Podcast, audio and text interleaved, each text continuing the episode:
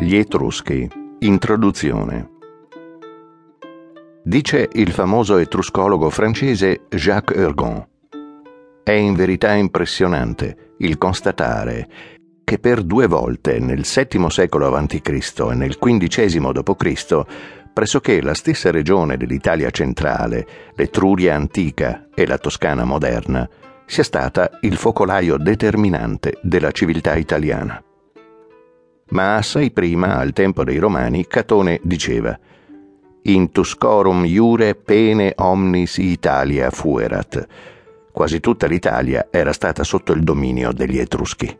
E Tito Livio insiste sulla potenza, sulla ricchezza, sulla fama degli Etruschi in terra e in mare, dalle Alpi allo stretto di Messina.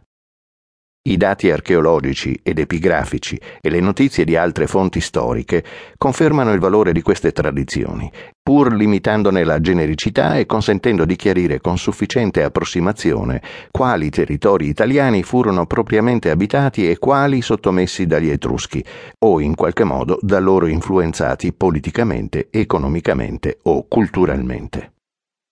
L'avvicinamento alla civiltà etrusca richiede da parte degli studiosi la rinuncia a ogni abituale sistema di indagine.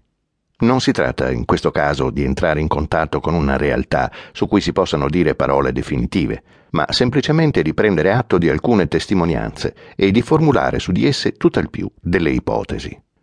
L'origine, la formazione politica, la vita di questo popolo costituiscono infatti i capitoli più misteriosi e più difficilmente decifrabili nella storia delle civiltà.